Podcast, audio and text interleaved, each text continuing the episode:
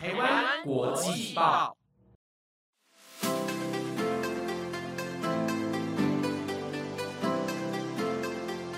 大家好，欢迎收听台湾国际报专题留学派，我是节目主持人如燕。这几天的天气真的是非常的冷哦，那大家呢要记得穿厚一点，然后呢暖暖包的也可以随时准备好啦。那今天呢要跟大家分享的这个主题呢，也是跟冷字有关的哦。那我今天呢就不卖关子啦，今天呢要跟大家分享的呢，就是大家比较少听到的一些冷门科系。那想要知道那些冷门科系到底在学什么，或者是诶以后到底嗯可以在哪里发挥上的话呢，就千万不要错过今天的留学派喽。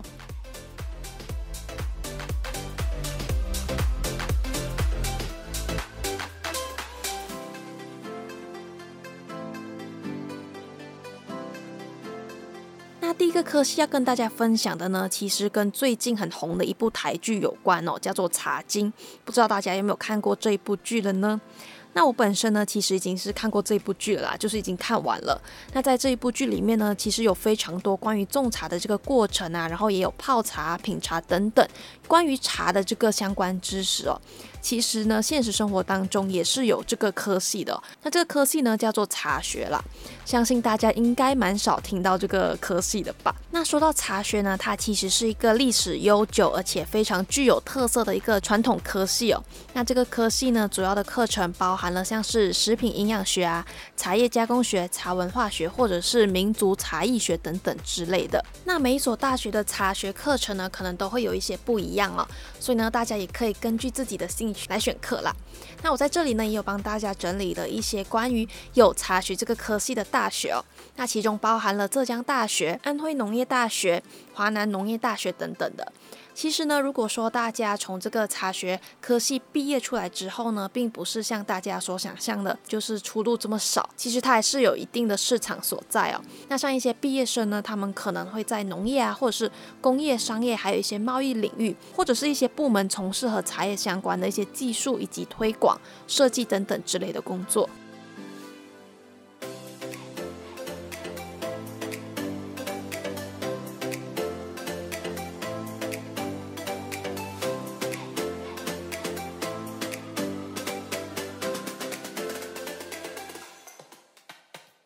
接下来呢，第二个要跟大家分享的科系呢，叫做生死学系。那听这个科系的名称，相信大家都大概猜得到，它的主要课程是在学什么了吧？那其实说到生死哦，其实跟我们人是脱不了关系的，因为每个人呢都会有死亡的一天。那这个科系呢，主要是在培训一些殡葬业的人士，或者是教导一些关于葬礼的习俗啦。虽然说这个科系非常的冷门哦，但其实这一个科系是在毕业之前就很有发展机会的一个科系哦，因为每一个人都会死嘛。那呃，台湾人也非常重视关于就是葬礼的一些习俗啦，所以呢，这个其实也是这个生死学系的专业之一。我在网上呢有找了资料，就是在台湾有一所南华大学是有这个科系的。那它这个科系呢，主要分为三组啦，那分别是殡葬服务组、社会工作组，还有资商。组这三类，三组呢都具有不同的专业领域哦。像是殡葬组的同学呢，未来的出路就可以当礼仪师、礼仪人员、遗体化妆师、司仪以及殡葬管理人才等等的。那社工组的未来出路呢，也可以当社工员、居家服务员或者是居家辅导员。那智商组的未来出路呢，就分别像是辅导教师、个案管理师、心理测验员等等。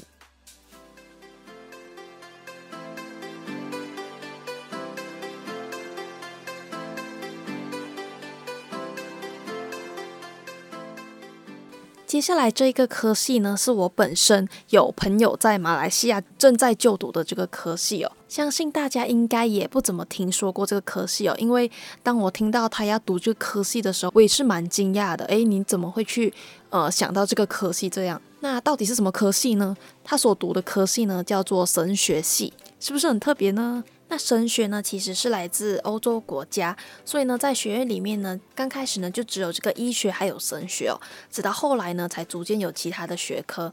那他的学习目的呢，其实就是像哲学一样，简单来说呢，就是在了解人与神之间的关系。那他们主要学习的课程有像是系统神学，然后预定论、希腊博文、希腊文等等的。换一种方式来说呢，就是可以从人去了解神的作为，而从神那边去了解人的行为。那神学未来的出路呢，可以担任一些医院的辅导人员，或者呢是到基督教所属的学校当这个教牧师、老师或者是职员哦。那也可以担任基督教机构或者是教会图书馆、基金或者是博物馆的行政人员或者是管理人员了。那如果说是要跨向公教职的领域的话呢，就可以报考一些宗教行政人员或者是中小学的老师。但是呢，在这里有说到了，就是如果说呢，呃，你要当老师的话，可能需要双主修或者是去修其他有关于教育的学程了。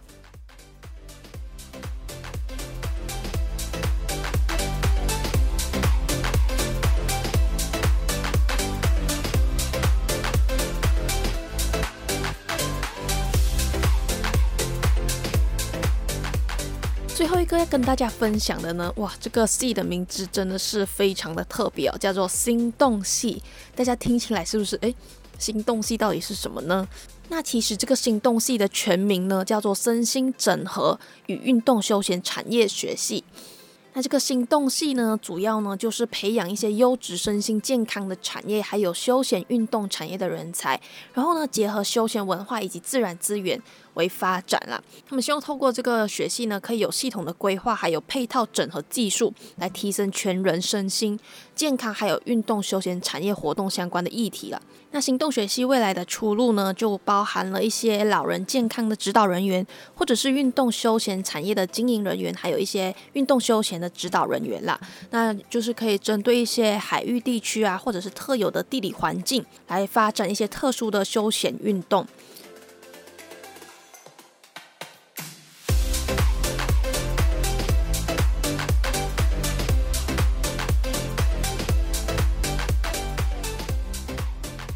其实呢，除了上述刚刚跟大家分享的一些科系之外，其实还有非常多的呃冷门科系哦，像是有。植物医学系啊，然后古籍艺术、维修学系等等之类的，或者是比较少见的一些语文学系。但是呢，我觉得大家不要觉得说他们因为是冷门科系，就感觉诶可能未来的出路非常的狭隘啊。反而是因为很少人学这项东西，在这项领域里面呢，他们还有很大的发挥空间。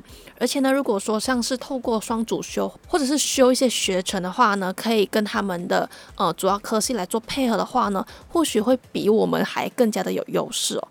那不知道大家还有没有听说过什么冷门的科系呢？也欢迎跟我分享哦。好了，那我们今天的节目就差不多来到了尾声。那如果喜欢我们这一期的节目的话呢，也不要忘记帮我们评分五颗星，还有追踪台湾国际报的官方 IG 还有 YouTube 频道哦。我是如燕，我们下星期再见，拜拜。